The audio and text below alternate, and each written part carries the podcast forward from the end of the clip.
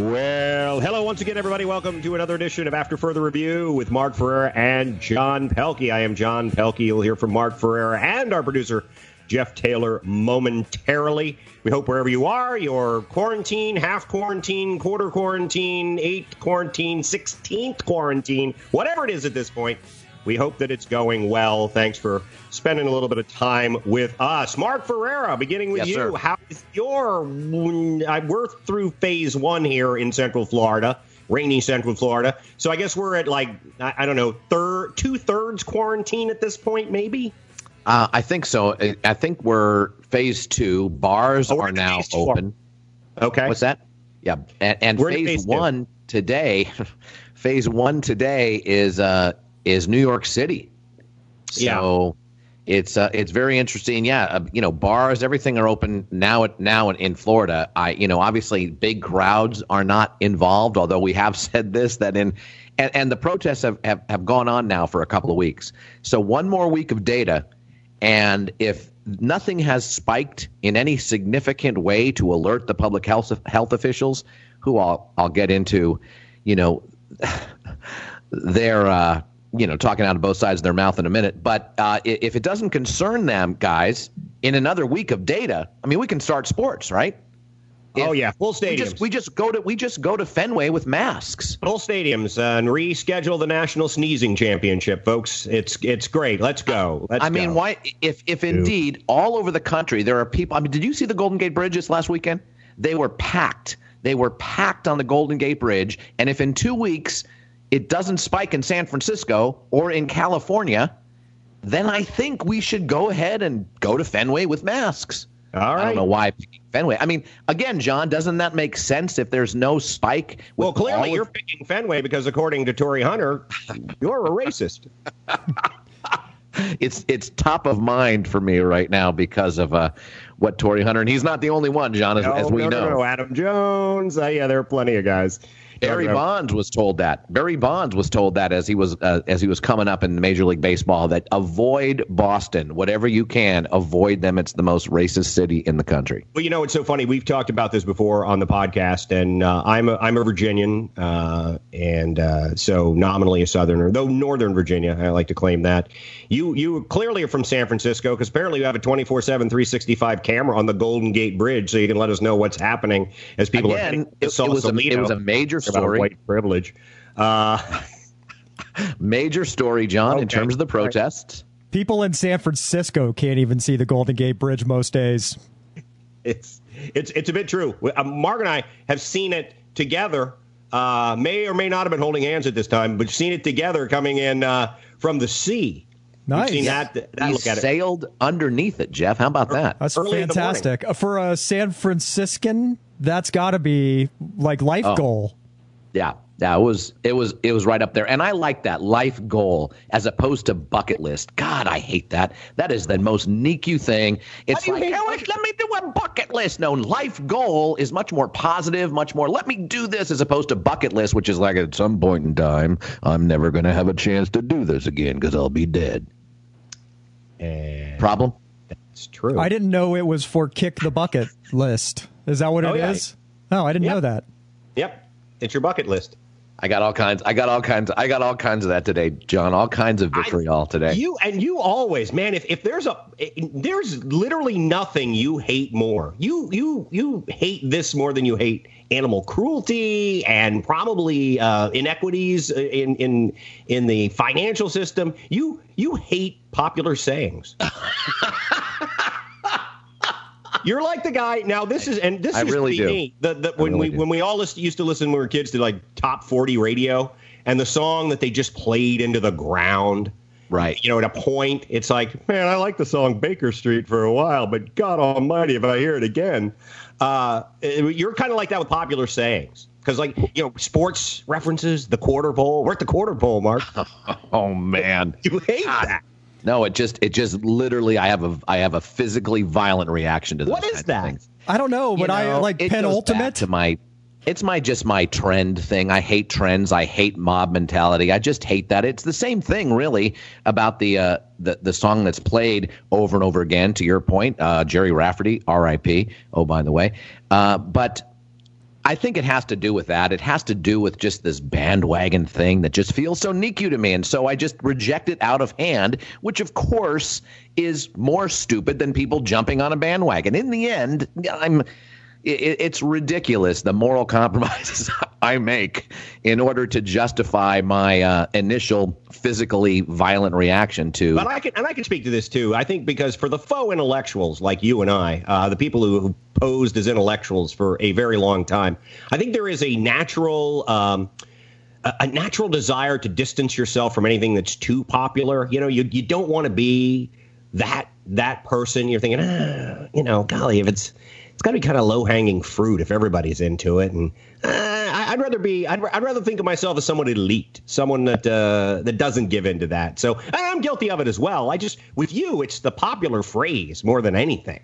Yeah, I mean, you can really kind of narrow it down to that. You're absolutely right about that. You can narrow it down. It is vocabulary in the end, John, that I object to most. It's people's use of popular vocabulary. And I'll give you an example right now. Something that is right smack dab in the middle of the news that bugs the heck out of me.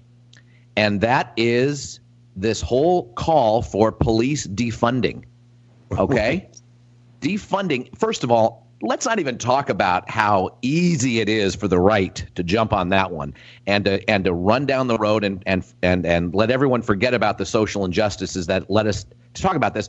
But if you read about it, it's reallocation of funds. Right. So the cops are stretched thin with dealing with drug overdoses, dealing with homeless encampment, non-criminal homeless encampment things. They're stretched thin dealing with this stuff.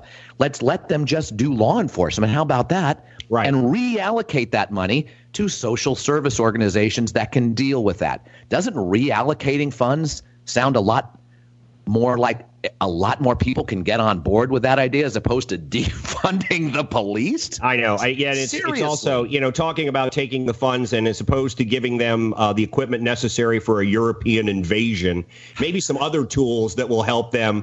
Right. It's just and we're going to talk more about this because we really do have to get into the NFL statement, which I think, again, being able to keep two thoughts in my head at the same time was astonishing and right.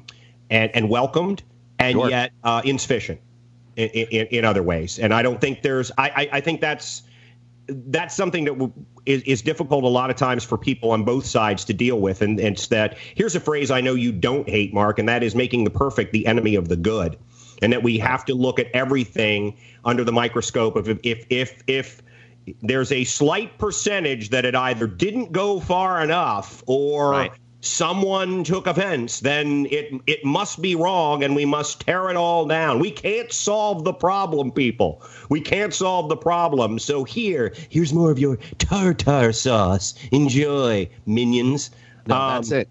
That's exactly it. It's like, do we really want to solve this problem, or do we just want to talk about it, feel like we're enlightened and right, or if we're politicians, we just want to run on it? I mean, isn't that the thing, John? It's like, do you want to solve this thing, or do you want to campaign on the damn thing? Yeah, well, and the thing is, I've been watching a lot of stuff on American history, 20th century American history, and really back into the 19th century for race-related issues. When we've had riots in 1919, we had riots, race riots. Obviously, 67, by the way, 68 through those years, we had those. And one of the saddest parts of all of it is if you read the enlightened folk of the time and what they were talking about that this must be a catalyst for change, and this is a tipping point. And what we largely got was we got a lot of lip service paid towards that by the institutions that can really institute change, for too many uses of the word institute and its iterations in a sentence. Yep. I would like to apologize for that. Cannot use it the rest of the show.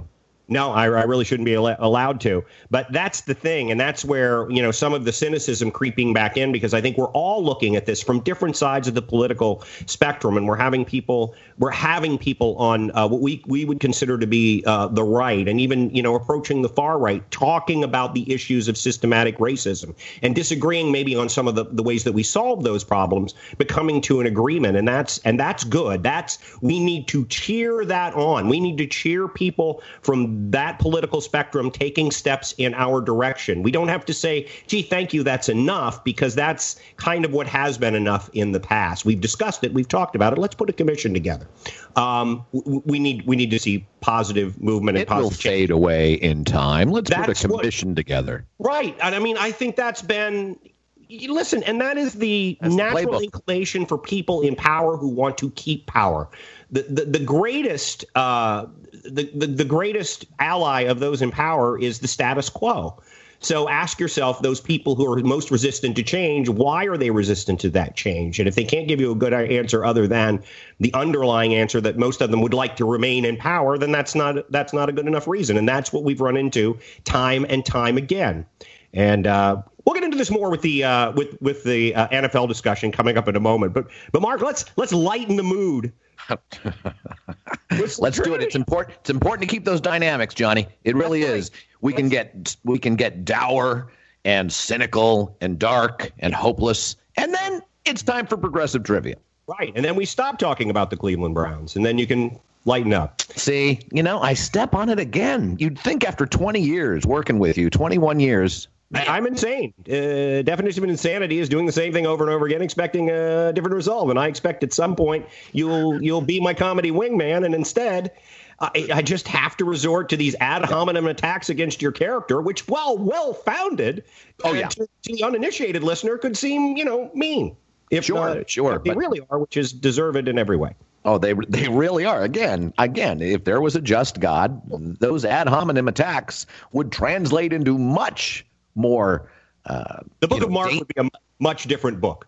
Yeah. It would just simply be an entire book from a creator discussing how you're the problem. That's it, pretty much. You know, the world would have been much better if. All right, There's here we go. There's a great Far Side from years ago, and I'm sorry to cut you off, but one of my favorite, Far Side's one of my favorite cartoons. There was a great one years ago where it was a tall building, and there's this forlorn guy looking out the window, and there's this entire mob around the bottom, and it said, they had signs. I'll tell you what the sign said in a minute, but at the bottom it just said, they needed a scapegoat. They chose Wayne. And it's just signs, down with Wayne, we hate Wayne. And it's just so, it's so perfect. Oh, yeah. Oh, yeah. Fear is the human psyche. Oh, yeah. No doubt about it. We always need an enemy. We need a common enemy to blame, to put all of our foibles onto, and then call it a day and go back to our tea. All right. This is an NFL player, past or present. He is a Hall of Famer. How about that right off the bat? Yet a fourth-round pick. You know, the NFL's littered with stories about low-round picks entering the Hall of Fame, not even getting picked, John. Non-draftees getting picked as well. So it's a fourth-round pick, Hall of Famer, played in 20-plus playoff games, however. 20-plus playoff games, and was a five-time Pro Bowler. Now, I know I didn't give you any statistics about the position or any of the stats therein that come with that particular position, but those will have to wait. Fourth-round draft pick, Hall of Famer, 20-plus playoff games. It is not Roger Staubach. Nice guess. Five-time Pro Bowler. That's it. That's it, all right. Johnny. All right. So there the lightness of the show will now recede. All right. Well, we're going to jump into it. We talked about it a little over the weekend. Roger Goodell. And when I guess that was maybe was it Friday or Saturday? I guess it was after our show on Friday. I'm pretty certain. Might have been Sunday. It all runs together during this quarantine. I've generally no idea what day it is. Every morning, I got up this morning, did it again. I had a whole plan of things I was going to do today, and Jody's like, "Don't you have a show?" Mm-hmm. Yep, do have a show. Forgot it was Monday. But released a video that essentially said that the NFL hasn't done enough, and they've been wrong in not supporting their African-American players and people who work for the league and African-Americans in general. And as I said, it was it seemed relatively heartfelt, though it's a slippery slope to try to determine what people's sincerity is. But it seemed like it was. You and I also, there was a great story on the background of how it happened. And it really was sort of a grassroots movement from within the league offices that moved into the players, utilizing the players and then getting to the commissioner. But so it seemed heartfelt. It did say that they had made mistakes. It wasn't a, you know, if we didn't go far enough and you were offended by it sort of apology. But pointedly, it did not mention Colin Kaepernick. Right. Now, I said earlier, we have to meet people where they are. And the NFL has certainly taken a step towards what I believe is a better position on social justice for minorities. How much is that mitigated in your mind by not mentioning Colin Kaepernick in any way? Well, it's interesting because remember their very first statement clearly wasn't enough. It caused this league office employee who's in charge of social media for the NFL, big job, to sort of risk his job and to contact these African American players and give them a template, if you will, to make a statement to Roger Goodell, which turned out to be outstanding, and we'll get into that in a second. But initially, I did give the NFL benefit of the doubt. With the very first statement, it sounded like, okay, hang on. This is a foundation from which to take the next step. They ended up taking the next step, which was Black Lives Matter. We were wrong in how we handled it. We're nothing without African-American players in this sport. Now, there's a bit of a backlash now in terms of, you know, you're not mentioning Colin Kaepernick. You essentially blackballed him. You essentially forced him to retire, or, you know, you made sure he didn't have a job because it was pointing out racism, for crying out loud. Well, and you reframed the debate. You helped reframe the debate to be something that was about the military. The NFL is equally responsible as right wing media, which jumped on that immediately. They are. So another step is needed. There's no doubt about it. But that's what we need to kind of get around. You know, you can, you know, in other words, you know, in this country at least, you can't go from privatized insurance to Medicare for all overnight. You've got to take steps toward it. And to me, if you're a true progressive, which that could mean anyone, conservative or liberal, all you want is to progress the country forward. Then everyone knows our healthcare system is a mess. And what's the next step that will make it better? Social justice wise, it's a mess out there. What's the steps to make it better? One step at a time. And the enemy of the good is all about, okay, we all know we need to get to Z, but we're at A, and we need to get to B, C, D, and E, and F, and G. We have to do it. Sorry, we have to. So in that sense, I'm hopeful that the NFL at some point, because we have time before the season starts, before kneeling and or not kneeling takes place en masse, and it becomes, you know, it becomes the story as opposed to the actual story, which is what those people want it to be. They want it to be about something else than the problem. So I think it was a good statement. I also think the social media viral statement by the players, by 9 players, including, oh, by the way, you know, Patrick Mahomes and Deshaun Watson are in this thing. You know, Ezekiel Elliott. I mean, you know, Odell Beckham. These are big players. And that moved the NFL. So the next thing will move the NFL. And I'm not sure how or when it's going to happen. But I'm encouraged by the movement. And it's going to be interesting to see what Roger Goodell does in terms of this latest tweet from the president. Because, boy, oh, boy, did they fall in line when he called them sons of bitches back in 2017. And we'll see how they react now. Yeah, and not surprisingly, he tried to reframe the debate once again as and he tried to do it with Drew Brees as well. And Brees, to his credit, after coming out and having an apology that didn't go far enough for some people, but we thought, you know, actually accepting that he'd done something wrong, then the president reached out and made some comment about disrespecting the flag. And Brees, to his credit, tweeted back to Trump that was not the case, and that wasn't that he no longer accepted that's really what the debate was about. But it will be interesting to see, because now the president has stepped out and sent a tweet saying, reiterating his position and the position of his base on kneeling to the flag. I think there was a great article also that we were looking at today from Howard Bryant, African-American columnist who writes about sports and social issues as well, talking about a number of things that the league could do to move forward. I think let's put Kaepernick aside for a minute, and we'll have that discussion on whether you believe, as I do, that unless they make some sort of an overt move involving Colin Kaepernick, it will appear as a hollow gesture to a lot of the folks looking for social justice. And that is because, again, the league's responsibility in reframing the argument, and as opposed to backing up one of their players and saying, hey, let's sit down and talk about this and why it's upsetting people and what you're really trying to say. And oh, by the way, let's bring the Green Beret that said that this was a good way to quietly protest and respectfully protest into the discussion as well. They missed an opportunity there, as large corporations and large entities often do when it comes time to talk about things like social justice. But let's talk about some of the other things that he talked about moving forward.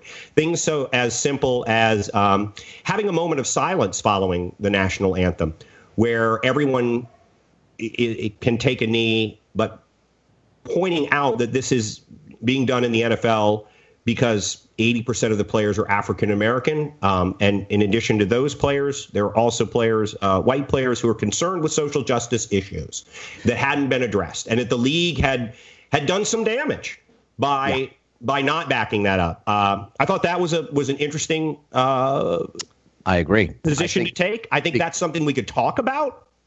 I think so, too. As a matter of fact, I'd like Jeff's take on this one. If it's after the national anthem, Jeff, if it's after the national anthem and then they all take a knee for a moment of silence, say 30 seconds, what do you think of that idea? Without thinking about it very much, I think it's great. Yeah, I mean, I think that's someplace we can come together. I see where some people will say attaching it to the national anthem may be a problem. Why does it have to be attached in the national anthem? Although it already is, but it's not going to bother me.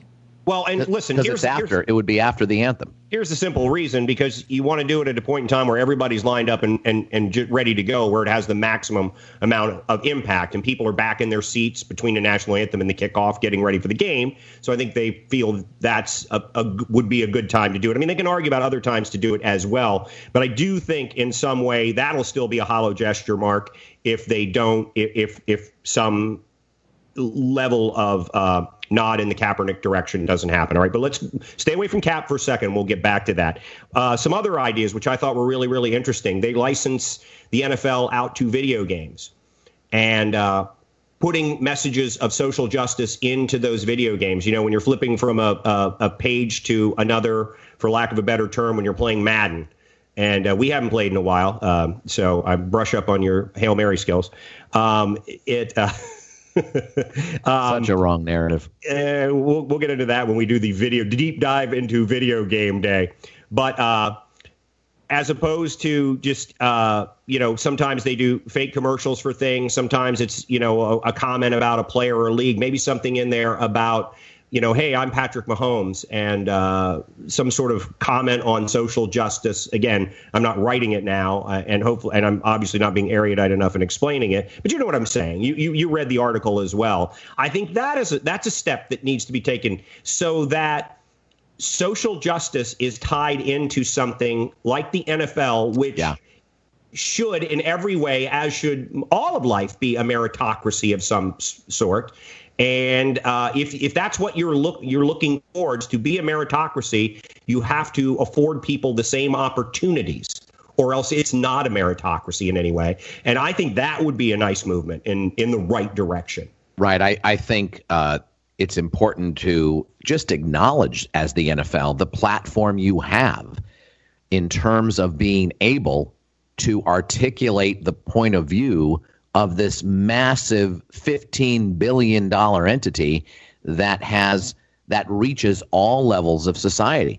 So if one of those platforms, I mean, one of those ways to communicate is via video games, that's great. But acknowledge it, understand it, that you have this platform and that is it is incumbent upon you to take that responsibility seriously. And to your point about meritocracy, in terms of, in terms of opportunity, another example was that the Rooney rule, which has been amended this year, yep, that says you have to have an African-American candidate to interview, not just as a head coach, but also for GM and for some other assistant positions.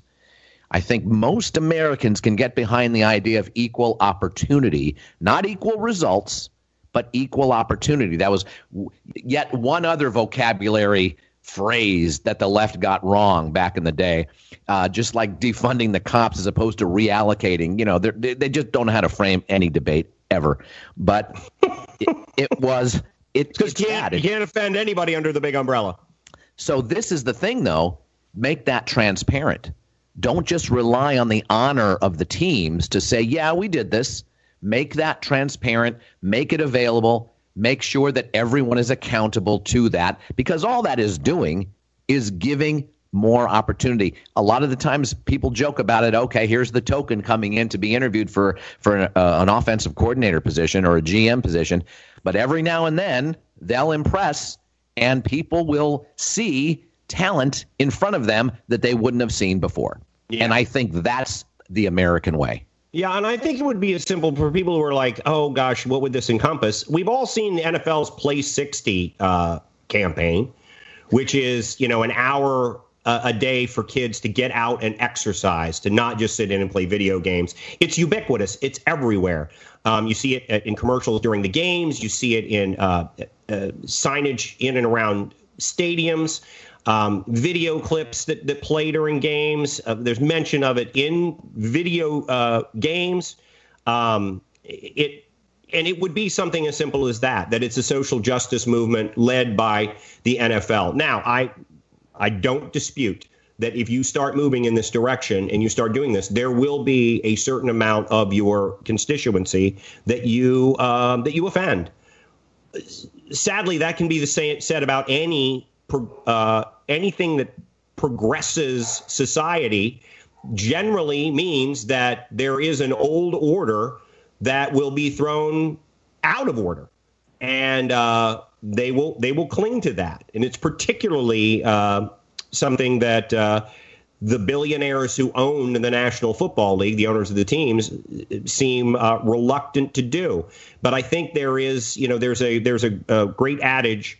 And it was actually something that was said by a man in open rebellion versus the United States government, who inexplicably later on his battle flag became, something that patriots like to put on their pickup trucks and whatnot.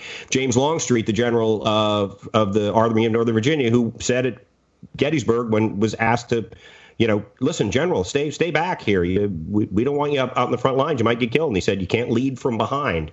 And I think a lot of times big corporations try to lead from behind a little bit because they're worried about profits. The NFL has to take a stance. It's a multi-billion-dollar industry. And let's look at it this way, Mark. Let's look at it from an economic standpoint. People always talk about broadening the tax base. Don't you think that if the NFL became more of an equal opportunity league and campaign for social justice, that in the end what they would do would be broaden their support?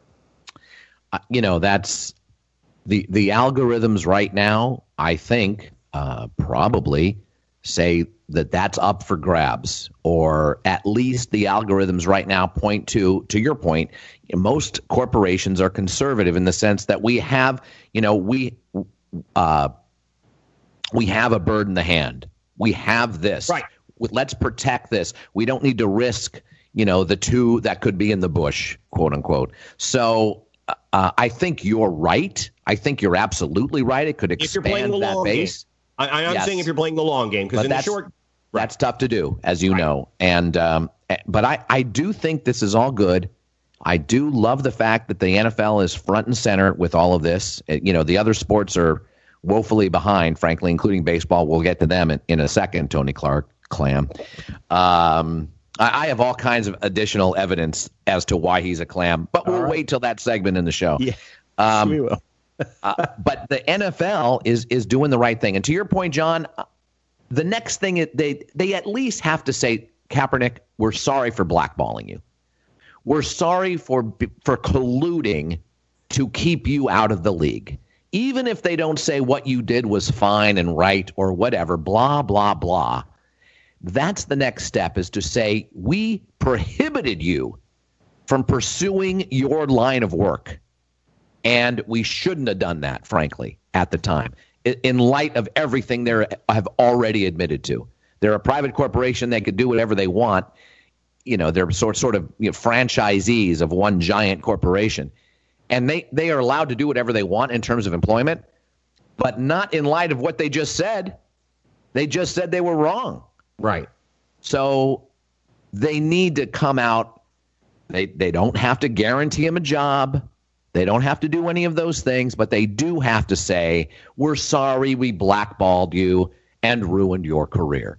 Yeah, I think one of the things that's been missing for a long time with American business is, and this may be business worldwide too, but I just speak of America because it's where I live and what I know about, is it seems the larger the company, the less responsible they think they need to be civically, and I think that's backwards thinking.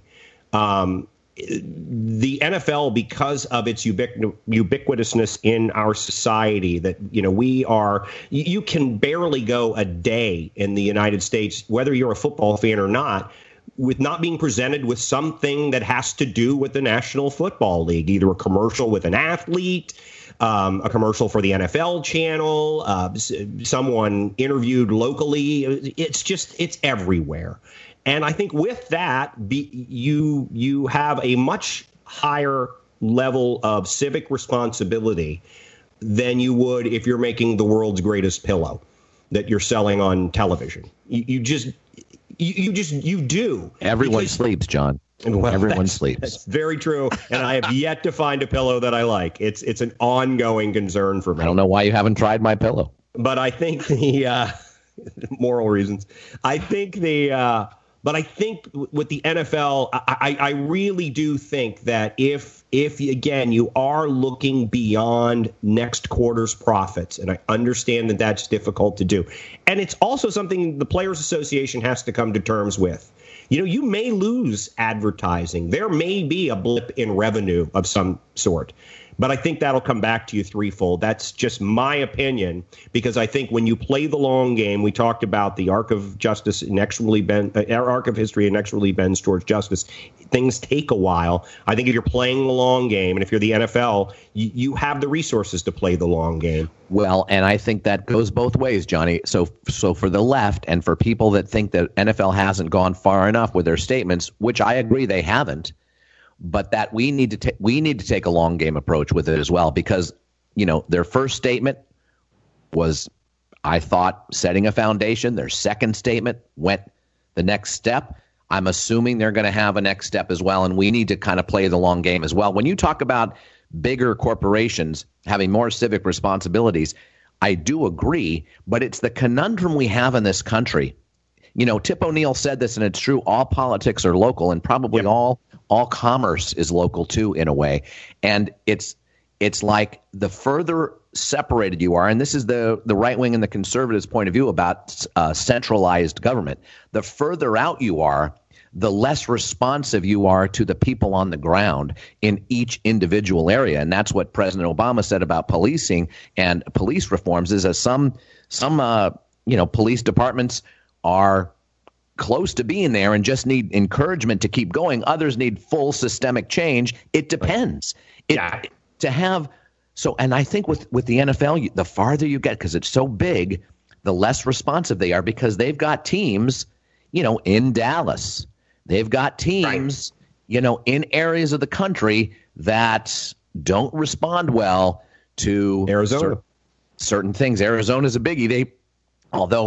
You know, that was a great move back in the day when they said, we're not going to have the Super Bowl here, Arizona, because you don't recognize MLK Day, even though it's a national, federally recognized national holiday. Right. You don't celebrate it. You don't get the Super Bowl. And guess what? They accepted it the next year, got a Super Bowl in 5 years from there. So right. The NFL does have a track record, but you're absolutely right. And I think that's the problem with, I think it has to feed from the local all the way to the top. And I think then it needs to feed from the top all the way down to the local. We tend to separate those things. We tend to be disconnected and it's we are America. Dallas is part of America. So is New York City. We're all part of the same thing. And yes, Dallas is going to feel different. But Dallas and the Deep South certainly understand that social justice needs to progress. Everyone agrees that incident in Minneapolis was egregious, beyond the pale. So let's try and weave all of this stuff together as best we can, as opposed to just doing blanket big picture things, or just individually cherry picking local things. And let's realize we can do both. Let's realize there's not a one size fits all. No, it's great. There's not a one size fits all solution to all of these problems, because as you've said, New York exists, Dallas exists inside America.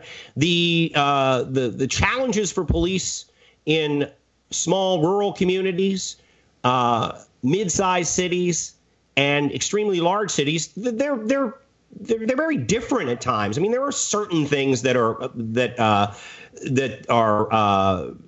rules or at least training that should go towards all people who are going to be officers of the law. But things aren't, you just don't have the resources in some places to do things that you do have in other places. And sometimes that means in these smaller police these smaller communities, to your point, Mark, being local, you can get a lot more done than you can in some of these larger urban areas that present you with a lot more problems. But I think that as opposed to searching for a one-size-fits-all solution, you can find a number of solutions that can, and we've talked about this before, people rail against socialism, people rail against communism, people rail against the free enterprise system. And government and societies generally work when they have a bit of all of those things involved together. So I think market economy. You look at solutions, and sometimes the solution that's right for New York City isn't right for Cheyenne, Wyoming. Maybe not all of those things. Let me, if you don't mind, let me take a few minutes, just maybe 3 minutes, for a bubble check. That's what I'm going to call it.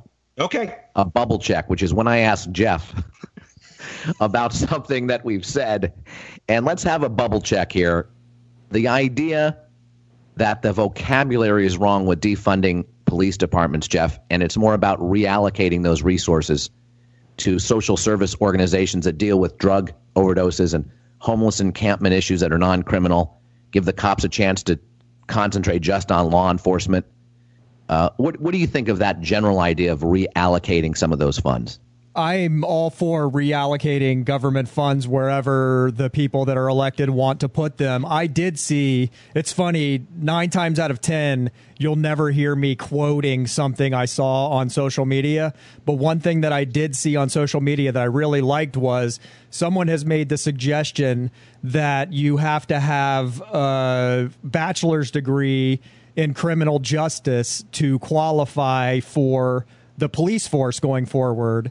And I think that would be maybe some money reallocated towards scholarships for guys to go to those schools to get those criminal justice degrees, to then go on to become a police officer, having taken classes about how de-escalation, having taken classes on the history of policing and how it's not supposed to be law enforcement as much as it is supposed to be someone keeping the peace, which was its original function. And I think a lot of good could come from that. But defunding the police is a recipe for disaster if it's not done properly. And it really isn't even what they meant. That's the problem. It's just ridiculous, that stupid messaging. But, Jeff, I love that idea, and I think everybody agrees. I'm even hard-pressed to find anyone in police, people who work in police forces and anyone anywhere who doesn't think that more training for police officers is a better thing. I think that I would rather go to a doctor that didn't have a degree to diagnose me with the cold than have to worry about a guy that graduated high school and was just hanging out and doing nothing and then took a job because it's easy to get, pulling me over with a gun, a taser, and a stick that he could beat me with. I am completely on board with that, and I get the biggest kick out of one thing that I will tell you is not a function of white privilege is feeling safe when you're being pulled over, because I always freak out when I see the lights behind me. I know I've done nothing wrong. I know that I don't have any drugs or paraphernalia or weapons in my car that I don't have legally. And I still freak out because I know that it just depends on that guy's attitude, how that goes down. And it's from experience. I have been treated poorly by police officers in the past, and for no reason. So I think that is a great idea to make sure we're putting the right people in such an important position. It is a very important position, and to think it's a job that you can just go get if you pass the physical side of it, if you don't have a record yet, I just don't think that those things should qualify you for that job. And people may disagree with me, but you're going to have a hard time making your argument if you disagree with me there. And you can for people who go, oh my God, bachelor's degree, they will put 4 years. It can be an associate's degree. It can be tied into community colleges in the area. There are any number of things, and those situations also could put the law enforcement into those community colleges in some way, so that the students there see policing and police men and women, folks on the police force and law enforcement in general, as part of the community, as opposed to what we all see. It becomes more often than not, which is an occupying force in a neighborhood. So can I also add, I have been in my community affected just recently because the police were defunded here. Our board decided to stop paying for our Osceola County sheriff that was assigned to my neighborhood. It's a large neighborhood. And so our sheriff, Jerry, is no longer going to be available in our community. And what a difference that guy made. He would hang out on our basketball courts with the kids and make sure that they weren't doing anything wrong. We having a relationship with him where I have his cell phone number. My wife has his cell phone number. I had a 17-year-old kid, 16-year-old kid running around.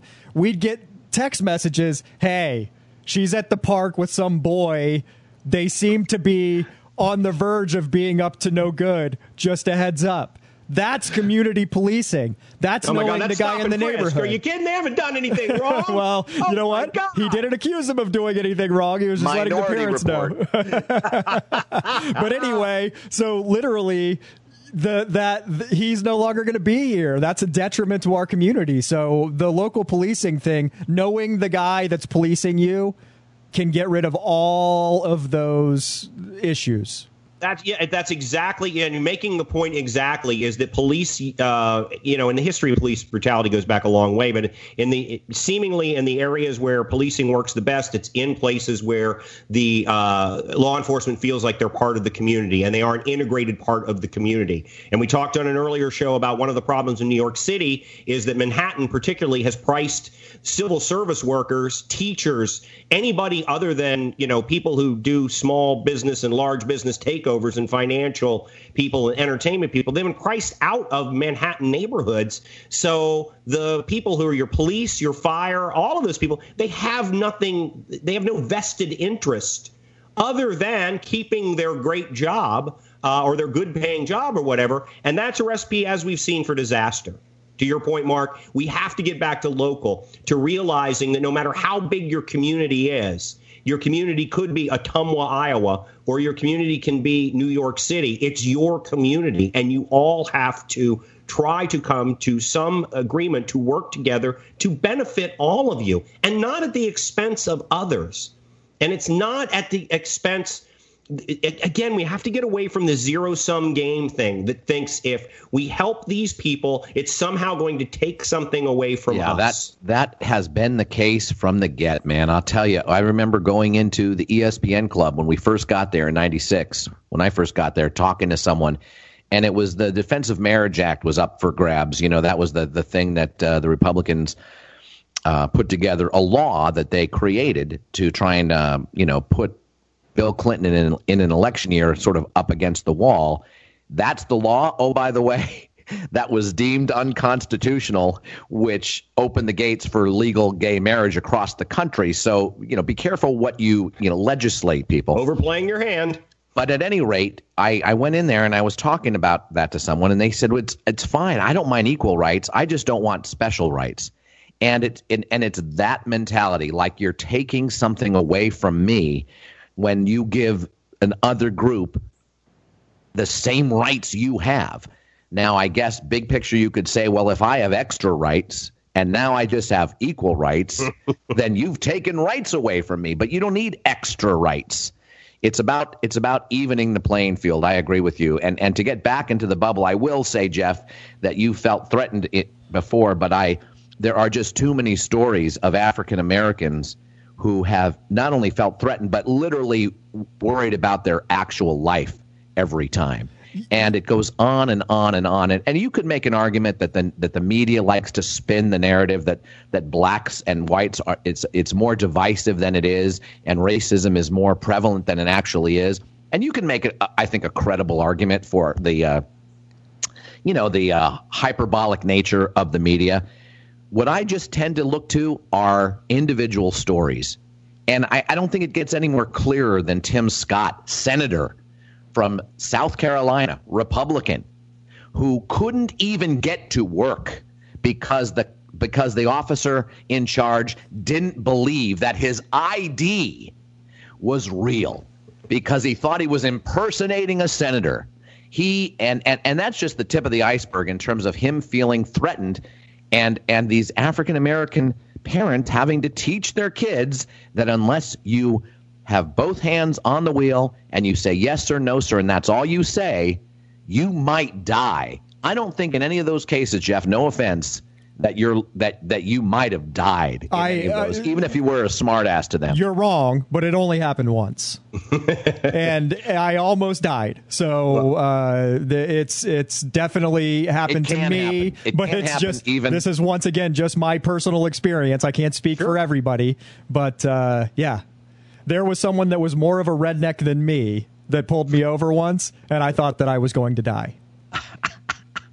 Well, I mean, listen, there are a lot of... We talked about this, too, and I'm sorry if your law enforcement listens to every problem, but there are local law enforcement communities that make... a good deal of the money that they make by harassing people who are from out of city, out of state, out, you know, that's kind of, there was I can't remember, up around, it's not Stark, up in North Florida. You had to drive through it to go to the beach when I was at school at the University of Florida, to go to Crescent Beach. And basically they got sued and had to pay all kinds of money because they were basically setting up speed traps and entrapping people from out of town coming into town. And most everybody was on their way somewhere that they couldn't report back to court 2 weeks from now. But, okay, well, it'll be a $75 fine. But if you just want to pay it now, it's $200 and you don't have to come back in 2 weeks. Well, what do you think most people did? Same thing with Lowndes County, Georgia, where you go up into Georgia if you're taking 75. They the sheriff there, if I'm not mistaken, got knocked out of his role and sued for the same thing. They were literally sitting there northbound, waiting for people to come out of Florida and giving them tickets constantly. Oh yeah, they were hiding stop signs behind trees and things, so people couldn't see them. And when we would go from a 55 mile an hour speed limit to 25 within a block, and stuff like that. That's Lottie. Lowndes County, L-O-N-D-E-S-S. Waldo, one of those. Yeah, up around that. It's up around that area. If you're taking a back way from Gainesville to 301, Jacksonville. Yeah, there. Oh. It was well known, and everybody told you, you know, you're going to Jacksonville. Well, when you get to this point, slow down because they've hidden the speed limit signs. And then, of course, that came out, and then all of a sudden you could see them again. But then someone had sued them, and it turned into a big deal up there. So, yeah, I mean, you know, a flip side to that is Cocoa Beach, which I'm sure you both have driven to. Have you ever noticed the cop car parked in the middle of the road right when you turn onto A1A coming in there? There has never been an officer in that car in 25 plus years that I've been driving, it's literally there to say the speed limit changes up here, slow down. And what a perfect way. That's exactly why they do it. They park it there to say, hey, here's a cop. Look at the speed limit sign that's right here. And it goes down to 35 miles an hour. Instead of pulling people over, they just slow them down, which is what they need to do. Don't pull me over to make money. Slow me down so I drive a safe speed. There you go. Right. Yeah, exactly. It's follow the money. Follow the money. As always, follow the money. All right. Speaking of following the money, my money's on that in the second set of clues, I'm going to get this progressive trivia, Mark Ferrera. You might. You just might. First set of clues was a fourth-round draft pick, a Hall of Famer, 20-plus playoff games, five-time Pro Bowler. One guess came out of the first set of clues. That was Roger Staubach. That was incorrect. Second set of clues, 100-plus sacks. Played with Lawrence Phillips and Jim Burt. 13-year career, won more than one Super Bowl. Good Lord. And now why is his name escaping me? I know his alma mater. Crap. You got it. I think you got it. Yes, I know I do. Oh, I think you have it. Go ahead and just text me the alma mater. I just texted it to you. You got it. All right. That's what I thought. I thought that coming out of the first set. That's why I said, and I had it after your first clue. I had it after your first clue. After fourth-round draft pick? Yeah. Yep. No, after your first clue, the second set. I was going to say, it would have been after that one clue because you told us before the show that it was a Hall of Famer. Right. Exactly. That's true. So 100-plus sacks, and that gave it away, huh? Yeah, that was it. Because I thought, immediately, like everybody, I'm NICU that. I go straight to a quarterback, of course. Sure. Knowing Roger Staubach, I don't think was picked to like the 15th round after his junior year, by the way. Rules were so much different then. But all right. I feel good about that. You should feel very good about that. That's one of my better ones. All right. In this largely unhumorous version. Yeah. Unhumorous. Four laughs. We move on to baseball because it has been. Speaking of humorless. It's been a roller coaster with baseball, man. We had a couple of shows where, the three of us were just deciding within like a 10-day period when the first game was going to start. And they've just got a couple of things to work on. And even when we were talking about, all the moving pieces that have to go into starting a baseball season, we were all hope-filled and optimistic. And now I don't even know where I'm supposed to be at this point. I know an 81-game schedule has now been proposed, I believe, by Major League Baseball, or 76-game schedule, I believe, was the newest one that came down. It's basically. The thing is, what are they doing, Mark? They've squandered their opportunity to be the thing we talked about during the summertime.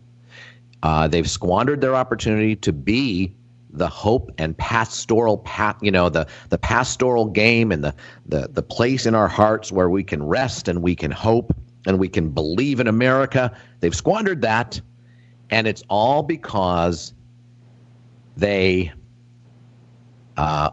Essentially, baseball can be the best of us and baseball can be the worst of us. It's like America. We have the entire world in America. So oftentimes we have the worst of the world that combines to have, that combines to be an American fault. But we also have the best of the world that can combine to have us, hopefully more often than not, reach for our better angels. It's the same thing with baseball. Baseball is filled with individuals who can be at their worst in this game and can be at their best. What's happened, John, and I blame Tony Clark, but I don't blame him necessarily more than the owners. The guy that Tony Clark took over for in 2013 died unexpectedly. Well, he had cancer, but he was young, and he was essentially an attorney and had worked for Major League Baseball and worked for the players. And he had not really a baseball background, but he did this beautiful thing. And these collective bargaining agreements, were negotiated during the previous collective bargaining agreements. The players kept making money 4%, 5%, 6% better every year. Baseball was happy because they were making money. They enjoyed everything. Here comes Tony Clark, and baseball salaries have progressively gone down under his leadership. And the ownership, sensing this divisive kind of guy that's going to be us versus them, thought, all right, let's Let's do some things, because we have years before this collective bargaining agreement comes up. Let's do some things that they're not going to be able to do about anything about, and he's just going to get them all pissed off. We're, you know, like, for instance, manipulating service time, you know, not bringing, you know, Albies, all the, you know, putting him down for 2 weeks before you bring him up so you can get another year of service time out of him before he's a free agent. Yeah, they had a whole list of players who, I guess, April 16th, if you start your service of the year after April 16th, that pushes your free agent year back a year. Yeah. I mean, it's... Yeah. It's and people, they said, look at rosters for the first 2 weeks of a Major League Baseball season, and then look at all the guys they start bringing up in that third week in April. And it's mainly because these are guys who sat in, to your point, Mark, AAA and AA, who were ready for the majors, but they wanted to buy an extra year out of them. George Springer missed his free agency by 1 day, and now COVID happens, and it's going to be highly depressed when it comes back and becomes a free agent. For instance, so that's going to draw animosity from the players. The other thing is tanking. Teams tanking when they don't sign anyone over $1 million and just tank for 3 years like the Houston Astros did. That depresses salaries, and the players obviously weren't for that either. But as opposed to previous union negotiators, previous player union reps, that would say, all right, Major League Baseball, we don't like what this is going on. We're gonna make it an issue. And we're going to ask you if we can kind of maybe move together a little bit on this.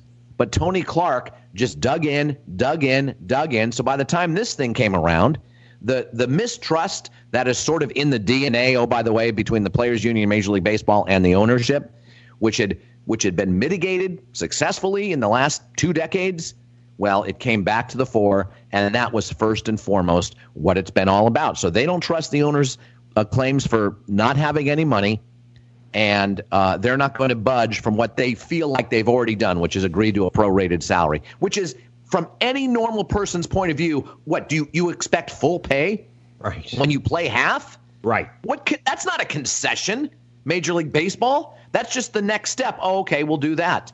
I mean, how is that a concession? And how is that used to lord over them to saying that they want more? So at any rate, someone's going to have to take the high road, John. Yeah. Someone's going to have to take the high road. Otherwise, baseball is going to be it's going to be worse than 94, because it's this time. The other sports have been fine. It's a time where people need the sport, and you're going to fuck around.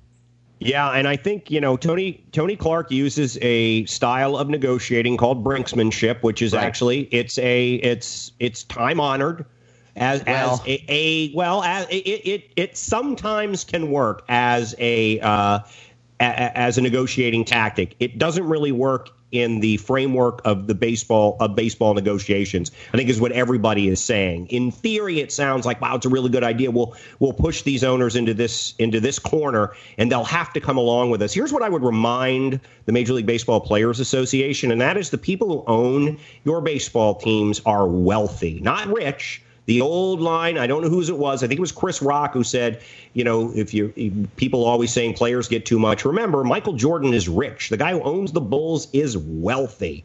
And it's the difference between fuck you money and fuck everybody money. You totally misquoted Chris Rock there.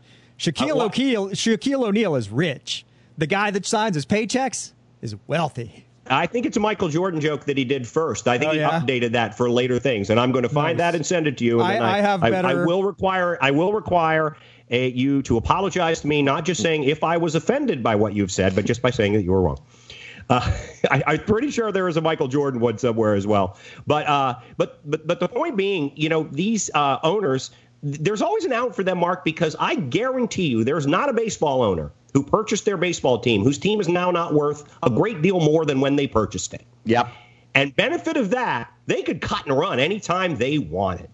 You know, the baseball season not being played doesn't really affect Jeffrey Luria's bottom line that much. Baseball's not where he's making all of his money. He's owning sports teams for the vast majority of people, outside of maybe Mark Davis or the Raiders. That's play around stuff they do with the extra money from what made them wealthy. they have less, in my mind, there's less inclination for them to take steps to the middle than there are for the players. The sad point of that is I agree with Buster Olney on the position that he thinks the owners really, if they were concerned about the game, should probably take more concessions this time. Well, and I think that they, you know, that's the argument that he makes, that perhaps they say, all right, we're going to do the prorated rate, but we'll give you, we'll meet somewhere in the middle between revenue sharing and an 81 game schedule of prorating, because the return MLB owner proposal after the players had their 114 game proposal was a 48 game proposal, because the owners are claiming they're going to lose about $700,000 per game. Now, that could be the case, but to your point, John, even if they did lose $700,000 per game and lost, you know, hundreds of millions of dollars, their franchise can make up for that in a year, if not less than a year, the value of the franchise. The thing about ownership, because if they didn't play a season, you're right, they're not going to take much of a hit because they have no overhead at that point in time. Right. But they've got to see a little bit bigger picture of what they're doing to the game, because they have been riding a wave, riding a serious wave, essentially since 1998 for Major League Baseball, to a point where there were 4 collective bargaining agreements signed during the previous ones. And that has not happened in any other sport. So they've got to think about that as well. And the players maybe need to say, listen, we want to keep it prorated. If you want to do 81 games, that's fine, but we'll take a tiny less percentage of the prorate. So it's not 100%. So we're not making half, which is 100% of, you know, of 81 games. It's half the season. We'll take 90% or 80%. We'll do something that at least guarantees us some money, which the revenue sharing doesn't do necessarily. It just guarantees them the TV revenue, and that's it. You don't know about when fans are going to be there. And maybe they negotiate something along those lines. But someone's got to make a good faith gesture. Right. Someone's got to do that, John, and it's not Tony Clark, because he might as well, you might as well call him John Foster Dulles. You might as well call him that. Wow. I'd like to send out greetings to the one person who might be listening that understands that reference. John Foster Dulles, by the way, Dulles Airport in Northern Virginia, named after our former Secretary of State, I believe, John Foster Dulles, under Eisenhower's administration, whose brother Alan coined the term brinksmanship, or certainly exhibited that in his negotiations. Sure. Brother of Alan Dulles, former head of the CIA, who may or may not have been involved with the Kennedy assassination, depending on your position. And we'll do a show on the Kennedy assassination at some point. And Alan Dulles. Alan Dulles. Ladies and gentlemen, please return to your seats and fasten your seatbelts. We'll be landing at Tony Clark Airport in 15 minutes. Well, you know what? I tell you this. America loves comeback story, Mark. And I'll finish up this baseball thing by saying this about Tony Clark.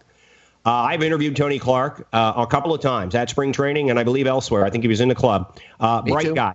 Very bright guy. Sure. Obviously, you know, to get involved in this after a long, successful career, you know, a guy with ambitions and a guy who I know has what he believes to be the best interest of his players at heart, whether he's played it right or not.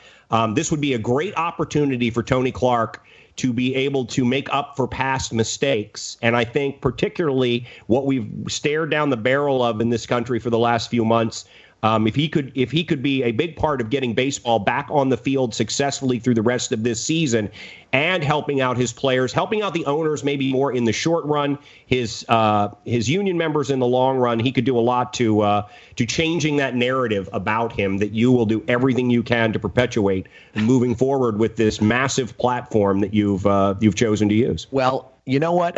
Yeah. The thing is that have you convinced the chief of the fire and the 7 other people listening? Yes. That's what you need to know. We'll check in with each of them. I think I'm a relatively forgiving guy. I really do. At least I'd like to think of myself as that. That could be my own bubble easily. But I like to think of myself as a forgiving guy. Whether I am or not is up for speculation. But if he were to come out with something like that and pull a clutch move and take the high road and have some good faith toward the owners, then I would give him all kinds of credit. It's like what Donald Trump could do. If he simply tweeted #BlackLivesMatter, we would now be talking about this whole disastrous week that he had and all of the militarization, blah-de-blah-de-blah.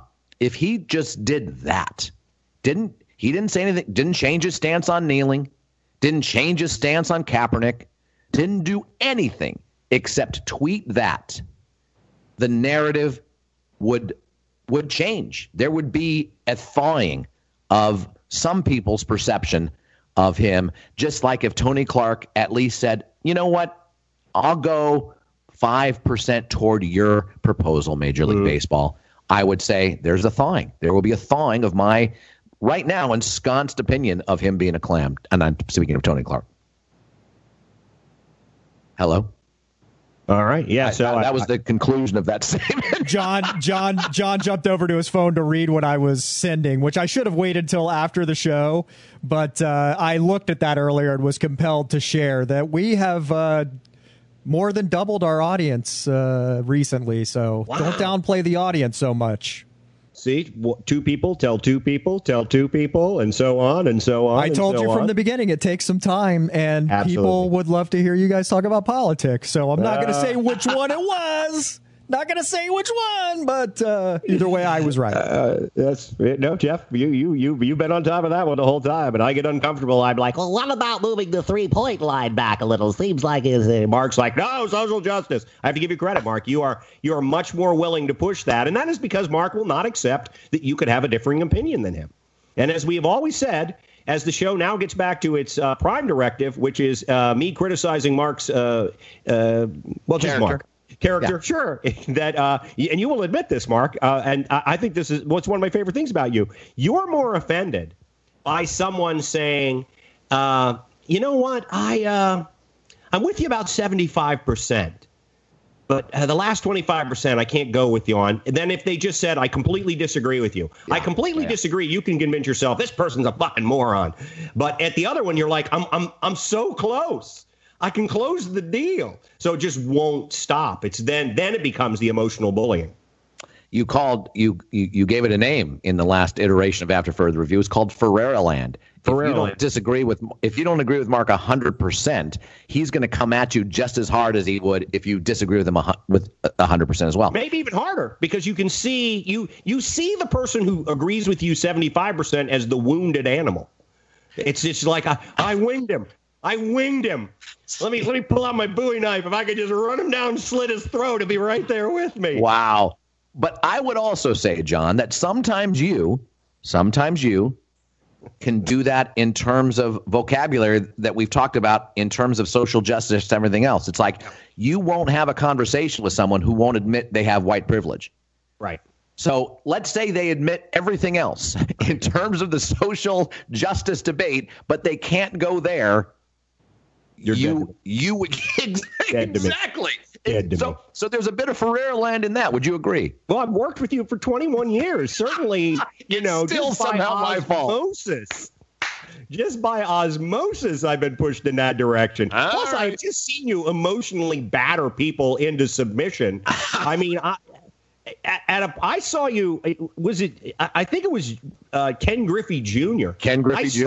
I saw you follow him around spring training for like an hour before a game, all on camera. Mr. Griffey, do you mind? No, I'm not going to talk. And I mean, it was relentless. You were Remora to a shark, and eventually you got your interview with Ken Griffey Jr., who had boycotted ESPN at that point, and I finally convinced him this was Disney, this was for the kids.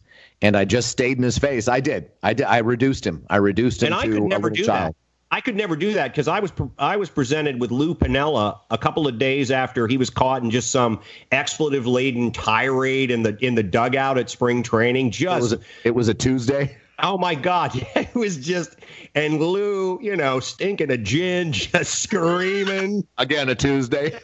And they caught him on a mic. Do you remember this? And it was like one of the local stations caught him on a mic, and it ended up, you know, it's spring training, you know, March Madness hasn't kicked in yet or not enough. And so, of course, it ends up being a story on SportsCenter because, you know, why not? And we were at spring training a couple days later to interview the Rays. And I politely walked up and, you know, hey, Skip, do you mind if we get a couple of questions with you? And he saw my mic flag, which said ESPN Club, not realizing that I was nothing but a glorified door greeter at a restaurant who had been given the a press pass and thinking that I was in some way an ESPN journalist. I was a restaurant broadcaster. That was right. Our career. That's right. And he turned on me. I'm not talking to ESPN. Now, he may not have sounded like that, but that's what we're going to go with for this reenactment. Poor Lou, man. I'm not you and the thing. And I don't know. There was a series of consonants together that didn't really spell a word, but I could tell he was angry. And hugely, unshaven, not, unshaven, like sweating. You could smell the gin coming out of his sweat. Right, exactly. Place smelled like juniper. The whole stadium smelled like juniper. But he was managing one of those Rays teams. I don't remember. I don't know if you remember. At one point, they had Vinny Castilla, they had Jose Canseco, they had Fred McGriff. So honestly, there was no reason to ever go to one of their games because I think they went, 40 and 122.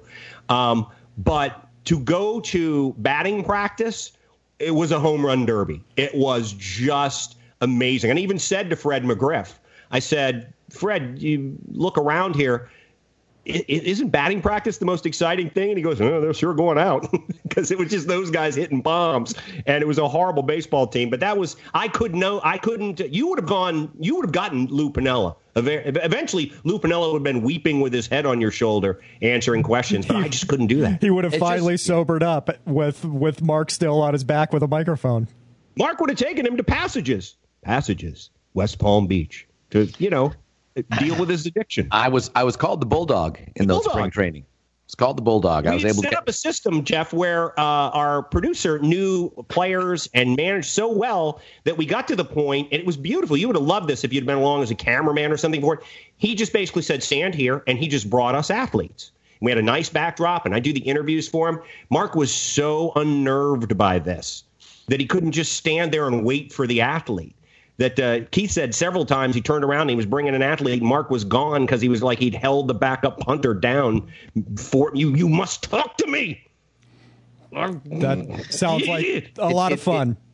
In the early days, it had to be guerrilla like that. And, I embraced that role. And then when things were taken care of for me, I had a reaction. Let's be honest, too. Nobody wants to hear from the guy that will get paraded over to a place to come talk to somebody anyway. You want to talk to the guy you have to chase around for 45 minutes to get an interview out of. That's true. That's so true. We've heard Rocco Baldelli. Yes, it's so very true. But so there you go. There's a little insight into Mark and I. All right, Mark. Final clues for progressive trivia, please. Even though I've already guessed it. You have already guessed it. Congratulations. First set of clues, 4th-round draft pick, Hall of Famer, 20-plus playoff games, 5-time Pro Bowler, 100-plus sacks, so he's a defensive guy.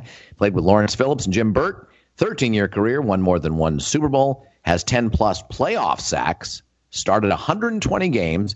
His college team has won 2 national titles in their history, and its colors are purple and gold. Mm-hmm. You love that school. Been there many times. And he won a Super Bowl with multiple teams. That's sort of a giveaway. Super Bowl with multiple teams. How close were you, Jeff, before John chimed in and got this thing? Were you anywhere near that? No, I was focusing on other things like looking up Chris Rock's joke, and my mind was off of trivia and working on producing my points. Very nice. All right, John. How dare you present me with facts? I'll have no part in that. But I'm pretty sure I heard Michael Jordan. We're gonna find out. It's gonna be like Kobe. We both got it wrong. He used Kobe as the quote. You're probably right. I think he probably just changed it depending on, you know, how many years had passed before he went from Jordan to Shaq to Kobe, and now who's the best? Here, all right, LeBron. It would be LeBron still in your mind best player in the NBA even at this advanced age? I don't know. KD sounds so better with the jokes. KD is rich. That's a good point. Mark, LeBron, best player in the game right now? I would say arguably he very well may win the MVP this year. So by definition, he's still the best player, and he's making the rest of his team great. He's sort of doing everything an MVP does. And as we know, John, the MVP usually comes from a team that wins. So, you know, he's one or two for the MVP. I would say he's the best player of the game still. All right. Yeah. I'd have a hard time disagreeing with that. Jeff, you still think LeBron at this point you'd consider the best player in the game? Yeah, it's hard to argue against him, but if I were to argue, I'd say that Giannis Antetokounmpo and Kawhi Leonard are right on his tail. I would agree with that. You know, the youngsters are catching up pretty quickly, but he is 35. He's been in the league 17 years. He's sort of been the best player for at least 10 of those, if not a dozen.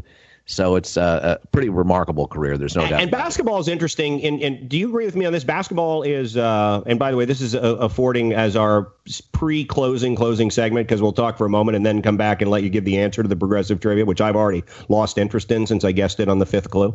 But basketball, it's to my mind, easier to track that whole situation where you have the best player and the drop off of the best player into the next generation of best players. I don't know why. I just see it seems to be because in a sport like baseball, competition against batters is it's really sort of a nebulous thing because they don't face the same pitchers at the same time under the same situations. And quarterbacks, they're not competing against each other. But in basketball, you play offense and defense, and you play against each other in those. You know, LeBron will go up against someone else. Kawhi at times, yeah. Will go up against Kawhi. So you have those tangible things that you can look at, which you don't in any other sport. So I think it is, while we have that debate, while it's a fun debate to have, it really is, to me, the sport where it's most laid out right in front of you, the tail of the tape. I think that's true, and I love the fact that they compete against each other, but it's also the most star-driven league as well. So we're already thinking in terms of individual guys and matching them up against other stars as opposed to other teams. You know, Mike Trout should come to mind in terms of the best player of the game, but because baseball is not a star-driven sport or league, or certainly their marketing model doesn't use that, you know, a lot of other things can come into play. Yet they play offense and defense too, but they don't play directly against one another, to your point. Yeah, that's it. And I also think for some reason in the NBA, the location of your team seems to be a little less important sometimes than it is. You know, in baseball, we give an inordinate amount of time to Yankees, Red Sox, Dodgers. You know, we don't pay. I fully admit, don't pay a lot of attention to the Milwaukee Brewers as casual fans of the sport. Basketball, because it's a star-driven league, it seems to be that you can have guys in San Antonio or Dallas or somebody in, you know, a Golden State or Toronto. Toronto, yeah, and casual fans can be more aware of them. Would Oklahoma City. Yeah, I think that's. I really do think that's the case in basketball. I think they've done. That's one of the things basketball's done a nice job with after, you know, the golden era. And you and I talk about it when, yeah, it was the golden era. If you're in Boston or Los Angeles, and, you know, maybe Houston now and again in the first couple of years of the '80s in Philadelphia, but it was a much more limited. Now I think basketball's done a good job marketing the whole league versus using the stars versus. Some of the other sports where that's just not the case, and particularly something like baseball. I think Robert Horry may have done this with Houston, San Antonio. I think he did for sure. He won championships with 3 different organizations, and I think he won 7 total, if I'm not mistaken. But in terms of a star player, not a bench player, not a role player, if you will, doing that, I'm not sure anyone has, and LeBron would if he wins with the Lakers, which I think is a noteworthy addendum to his career, that he may not have 6 titles, But the number 3 is key for him, that he won, one at least with 3 different franchises as the main guy. Right. But realize this, when he's gone and Kawhi Leonard still has the prime of his career, he's set to do that as well, because the Clippers are right there. Yeah. And he's won one with Toronto and with San Antonio. Kawhi Leonard could step into that role, immediately and knock LeBron off of that particular perch, because Kawhi did it. You would think Kawhi did it less obtrusively than LeBron did, who sort of was in there rolling up his sleeves, making it all happen individually, where Kawhi said, yeah, I'll go to the Clippers. Yeah, I'll go to the Raptors. It was one of those. Well, also, and LeBron was so much more celebrated when he came into the league. I mean, it started out with him being that, that boy wonder thing when he was in high school, and everybody who looked at him said, not only can this guy come into the league out of high school, but he could almost dominate right away. Whereas Kawhi snuck up on people. People weren't expecting that of him. So LeBron created certainly such an outsized character that is LeBron James beyond everything else. All right, let's go ahead and wrap up our progressive trivia, and then we will get out of here as we're overtime as always. As always, 4th-round draft pick, Hall of Famer, 20-plus playoff games, 5-time Pro Bowler, 100-plus sacks, played with Lawrence Phillips and Jim Burt. 13-year career, won more than one Super Bowl, won 5. 10-plus playoff sacks, started 120 games. College team has won 2 national titles in its career and its history. Colors are purple and gold. That school is? James Madison Dukes. James Madison Dukes, who are in the same conference as the Delaware Blue Hens, correct? Yes, I believe they are, yeah. Oh, that mid-Atlantic area, Johnny, that's home for you. Yes, and I won a Super Bowl with multiple teams. That would be the Cowboys and the San Francisco 49ers. Won 3 with the Cowboys, won 2 with the Niners. The great, the Hall of Famer, Charles Haley. Yeah, I tell you, he was in a period of time there where guys from James Madison really started to put itself on the national stage. They had Haley, they had Gary Clark, the great wide receiver for the Washington Redskins, who started out actually in the USFL. I believe Scott Norwood, the kicker for the Bills, well known for missing. Scott Norwood's also a JMU guy. So Charles Haley we watched the football life on him. And I tell you, as time, for whatever reason, as time slips away, there were guys that you just, they were great. And look at all those Super Bowls. But then you just watch the film. And he was, if not Lawrence Taylor, he was on that level of the one guy on the defense who alone could tip, could tip things in your favor. He was a monster on the field, a monster. No doubt about it. And them getting rid of the Niners, getting rid of Haley because he was a problem, quote unquote, was one of the worst decisions that they've made. And in terms of acquiring talent and gaining talent and drafting talent, the Niners have had a pretty darn good history. There's no doubt about it, certainly since the Walsh era. But that was a big blowout, and that was in the Seifert era. That was a huge, huge blowout. So we talked about Haley, San Francisco. We talked about the Golden Gate Bridge, San Francisco. Talked about Colin Kaepernick, San Francisco. So I'm pretty happy with today's show. We slipped to James Madison in there, so we got within 100 miles of where I grew up, or 80 miles. So I guess that's the best I can hope to do. Gary Clark. Right. What's that? Gary Clark. Well, I said James Madison. Yeah, right. Gary Clark was a skin as well. All right, fair enough. All right, before we get out of here, guys, any parting thoughts that you would like to communicate to the folks? I said Kevin Durant. He's from Washington, D.C. Oh, that's true. That's right. I keep forgetting Durant's from D.C. So it's pretty, relatively fair. Relatively fair. It's close. I just don't shoehorn it in like you do. For me, it's, you have them written down. There's a list in front of you that has, like, San Francisco icons. You could get to Coit Tower since I wrote the audio tour for it, but, Good job. Yeah. So the blackboard in front of Mark looks like a beautiful mind of San Francisco history. Yeah. It does. Some sort of FBI sting. Yep. Strings going, all right, if I mention Haley, then I can get to, I'll jump on Dana Stubblefield and how getting rid of him now. But I don't have to do much. I mean, Kaepernick's in the news, that tweet of the Golden Gate Bridge. This is going viral. I mean, I don't have to do much. It seems to be the center of the universe. more than world's burning to the ground, and the first thing we think about is San Francisco. Gee, hey, did I? Yeah. You must be so proud. Did I mention that I watched Ant-Man the other night? Hey, there you go. There it is. Or San Francisco. There it is. I would just say that we're going to go to another platform starting Wednesday. Yeah. And we'll see if it works.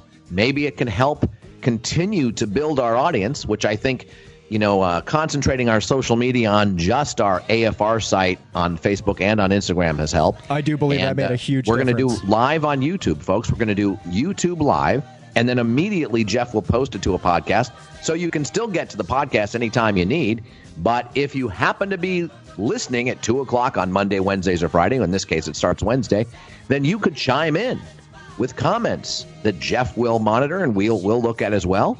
And you can be part of the show if we deem that you be part of the show, John. I mean, I know you're the guy that, you know, would rather not comment on the comments. And I'm the guy that would sort of want everyone involved. You know, it's sort of that's the narrative. That's the archetype of the two of us. But I think we don't need to be slaves to the comments, but we want to welcome you. We want to welcome the interaction. And we'll have another platform. Johnny, are you excited or are you nervous? Nervous. Just understandably nervous, given people watching us live. I think that's a good point. That could be a problem. I also want to point out to everybody, while Mark may be much more willing to engage your comments, he will also be, as we pointed out on the show before, he will, depending on those comments, at times deem that you are not welcome to have your opinion. Well, that's true. That is very true. So I will not jump into that. I will tell you if I think your opinion is incorrect in my eyes. Mark will simply tell you, no, I'm sorry, you have abdicated the ability to have an opinion on this. You don't have the right. You don't have that right. You don't have the right to your opinion. He's not coming for your guns, people. He's not coming for your guns. He buys into your religion. But your opinion? Right. We're coming for that. I'm coming after that. I'm coming after your opinion, folks. And that will be the last word. Thank you for listening to After Further Review. Back on Wednesday, everybody. Have a good couple of days.